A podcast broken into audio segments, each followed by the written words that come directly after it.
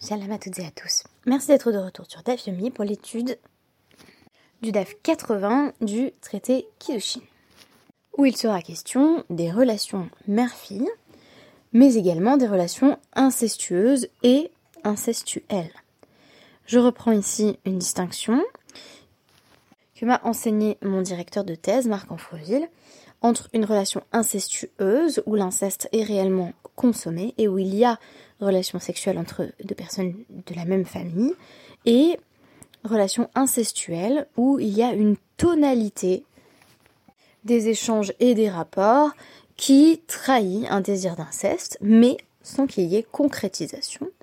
En d'autres termes, des dynamiques malsaines euh, peuvent se faire jour, mais il n'y a pas de relation euh, sexuelle interdite, puisqu'on parlerait dans le cadre de la tradition juive de Harayot. La frontière entre les deux est parfois fine ou incertaine, comme c'est le cas dans Psychose, le roman de Robert Bloch, qui a donné lieu à une très célèbre adaptation de Hitchcock. Ce qui est amusant, c'est que j'avais lu en réalité le roman, qui est un thriller psychologique euh, vraiment euh, remarquable, avant même d'avoir accès à la version pourtant euh, très connue du célèbre réalisateur.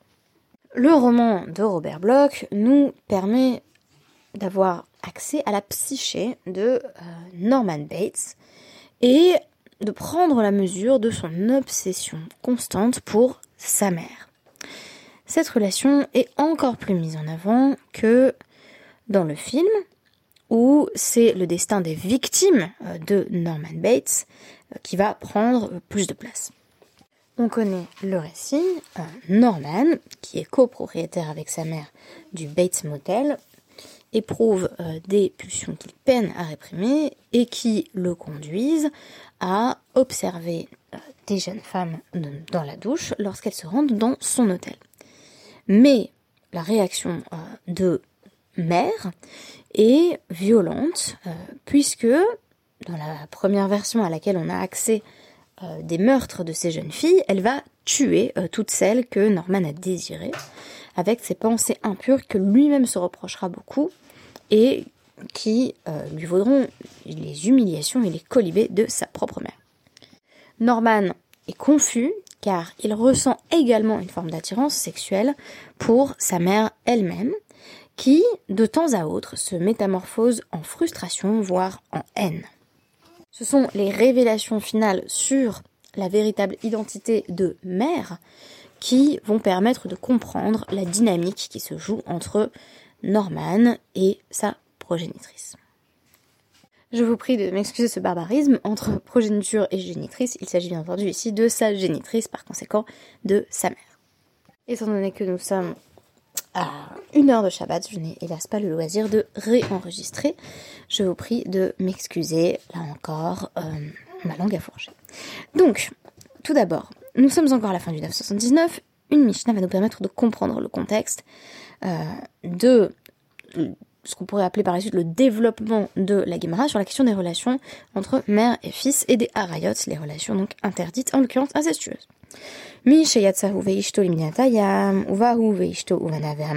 Isha euh, hare hi zo, ve'lebanea, en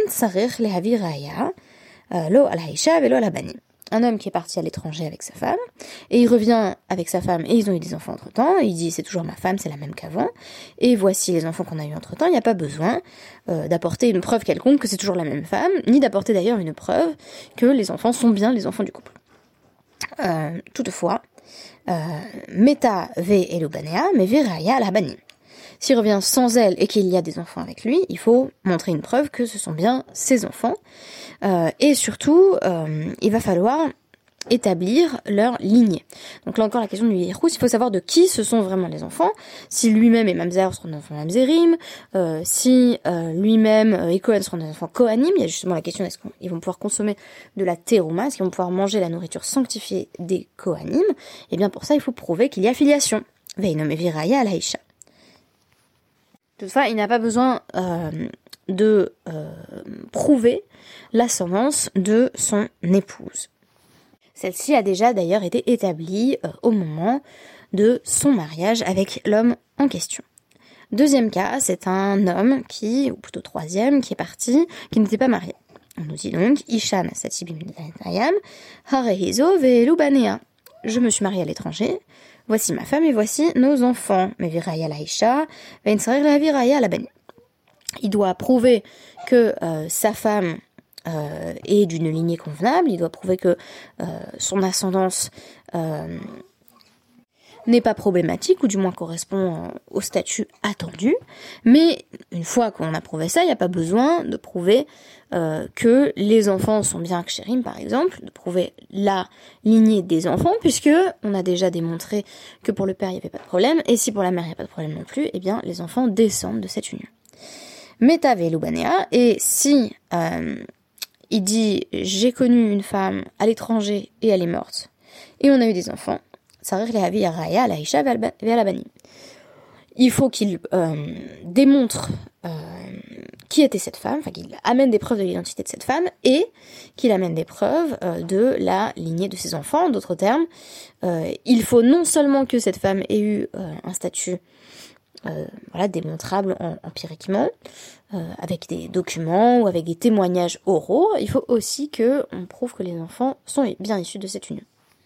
Et la Gemara nous dit, selon Rababaravuna, Kulan, tous les cas Verolan, où euh, on n'a pas besoin de montrer une preuve de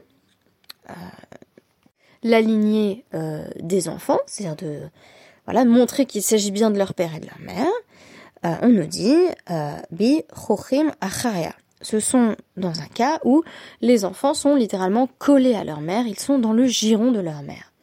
En d'autres termes, visuellement, tout semble indiquer qu'il s'agit bien des enfants de cette femme-là. Donc on nous dit, bah, si le statut de la femme ne pose pas de problème, des enfants qui sont tout collés à elle, qui font encore presque partie d'elle d'ailleurs, vous allez comprendre la notion de dynamique incestuelle, voire incestueuse par la suite, elle est vraiment liée à cette représentation des enfants comme faisant presque encore partie de leur mère. Cette proximité physique, donc affective, montre bien que elle est véritablement la mère. Très intéressant parce que on ne parle pas d'une relation aussi fusionnelle avec le père. Alors Resh Lakish va nous dire euh, donc lo chanon euh, et là bi kache hagvul et la bi lo. Là où on nous dit que le fait de voir les enfants collés à leur mère dans le giron de leur mère suffit à ne pas avoir besoin de vérifier qu'ils sont bien les enfants de cette femme-là, euh, c'est pour les autoriser à consommer, euh, donc littéralement, euh, les saintetés de la frontière, ce qui désigne la teroma. Donc, si le père est Cohen et qui revient avec ses enfants lovés contre leur mère, en disant c'est ma femme, ce sont mes enfants, c'est un cas où ils vont pouvoir également consommer la nourriture sanctifiée dédiée aux prêtres. Mais ça ne suffit pas à prouver que ce sont bien les enfants de cette femme du point de vue de l'ascendance, de la ligne. Rabbi Yochanan Omer a fait le Rabbi Yochanan de, de rétorquer si, en réalité, cela est suffisant. Pourquoi Rabbi Yochanan affirme-t-il cela? Il est l'état amé, il suit son raisonnement habituel, qui nous dit, euh, Malkin à la chazakot, on peut fouetter quelqu'un sur la base d'une présomption, ou plutôt de la, sur la base de la contradiction d'une présomption, Soklin euh, V Sorfin à la Chazakot. On peut également euh, lapider ou brûler euh, une personne, là encore, qui vient faire une transgression, euh, même si on n'a pas de preuve absolue qu'il s'agit d'une transgression et qu'on a avec eux une Chazaka, donc voilà, une forte présomption. Euh, v Ensorfin Trouma à la Chazakot, ce sera la suite de la Gemara. En revanche, on ne brûle pas de la terouma, de la nourriture sanctifiée désignée aux prêtres euh, et dédiée à ces derniers, euh, simplement sur une présomption, donc un fort soupçon. les exemples qu'on va nous donner dans la, suite de, la Gemara, je ne m'y attarderai pas, c'est par exemple le cas où on se dit que de la terouma, de la nourriture sanctifiée, a peut-être été euh, contaminé, a peut-être été rendu impur, notamment parce que il y a un enfant qui joue à côté avec quelque chose d'impur tout en tenant une partie euh, de la teruma. Là, on nous dit est-ce que on considère que euh, il faut la brûler ou pas Pour Rabbi Yochanan, la forte présomption ne suffit pas à brûler la teruma et pourtant elle suffit à aller jusqu'à mettre à mort quelqu'un. Alors, euh, de quoi s'agit-il? Donc Malkin à la Chazakot, Kerabi Yehuda. Pourquoi est-ce qu'on va fouetter une personne euh, sur la base d'une présomption? Parce qu'on suit l'avis de Rav Yehuda, en l'occurrence, par exemple. Euh, Urzeka nida euh, bi euh, chernotea, baala loke alea mishum nida.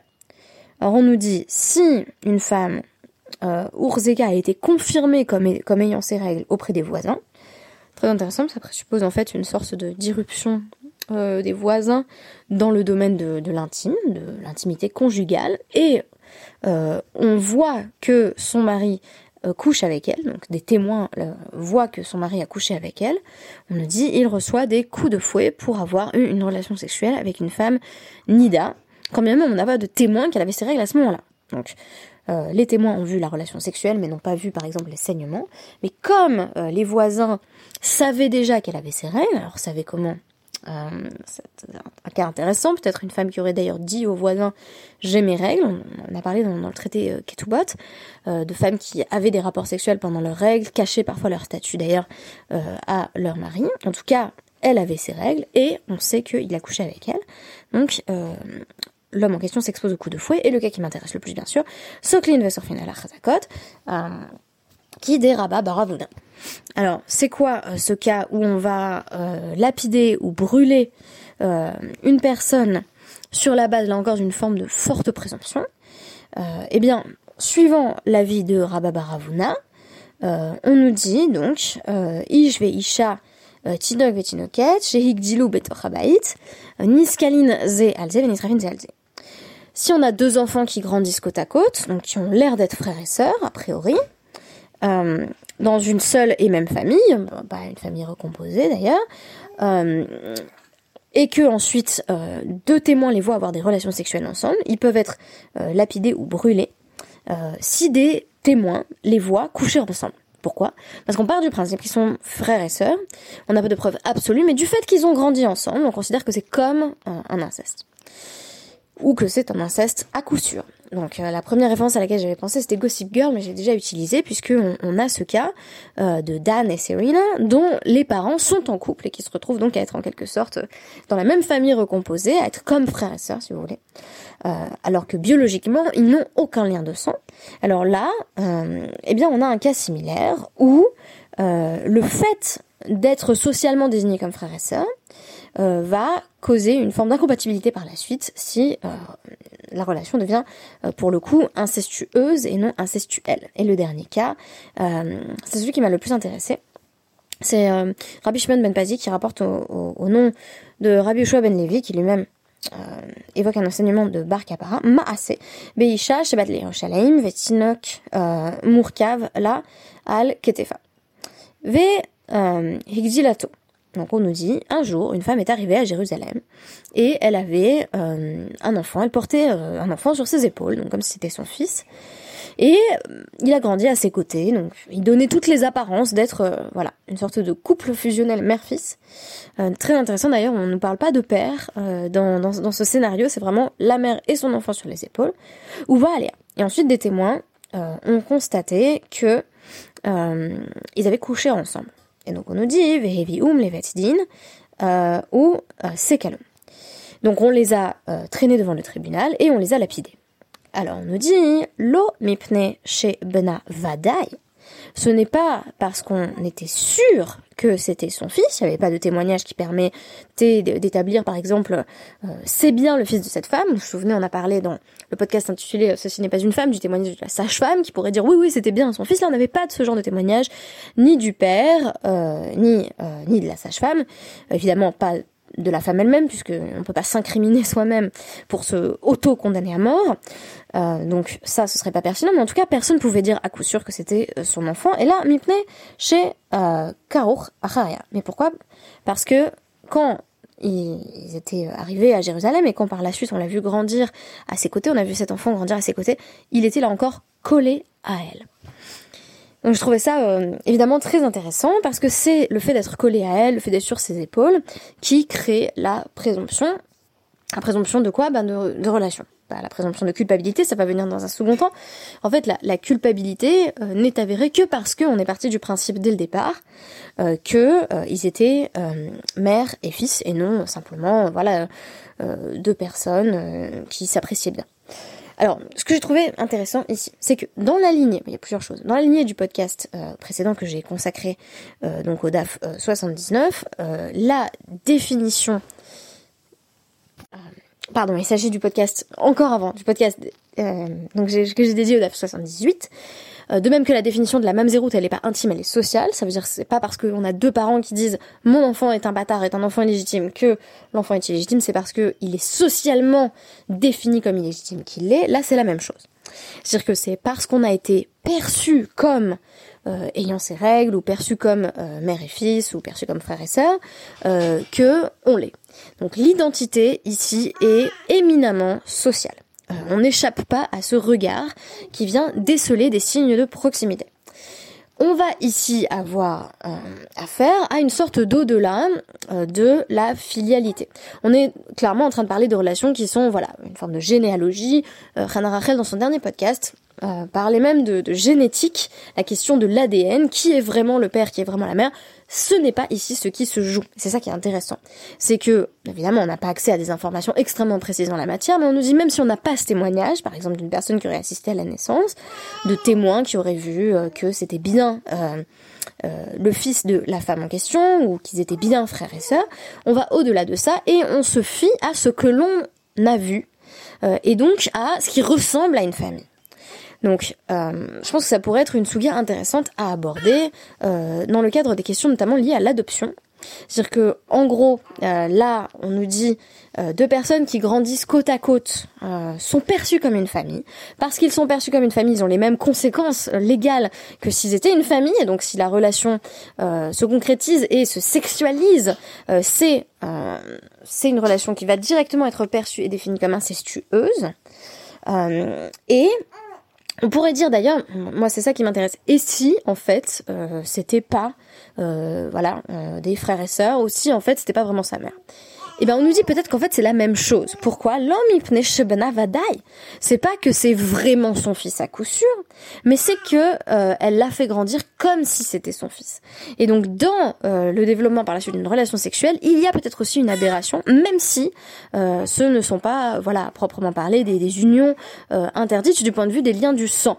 Il n'y a pas que la question de la de la génétique. On dit souvent que le, tabou de l'inceste c'est beaucoup lié aux malformations qui pourraient survenir si le, couple de la même famille avait des enfants, ok peut-être, mais là on n'est pas dans cette logique, on est dans une logique de la fusion, euh, des défusionner, c'est ici l'enjeu. On nous dit la fusion, elle, elle a sa logique dans une famille, le fait de grandir dans la même maison, de grandir côte à côte, d'avoir une dynamique euh, qui évoque la relation mère-fils ou la relation frère-sœur.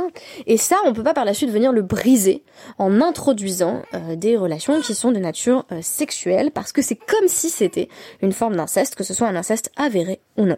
J'ai trouvé ça éclairant du point de vue des, des, dynamiques familiales, bien sûr, mais aussi du point de vue de la question de l'adoption. Qu'est-ce qu'une famille? Vous voyez ici que la réponse est plus complexe qu'il n'y paraît.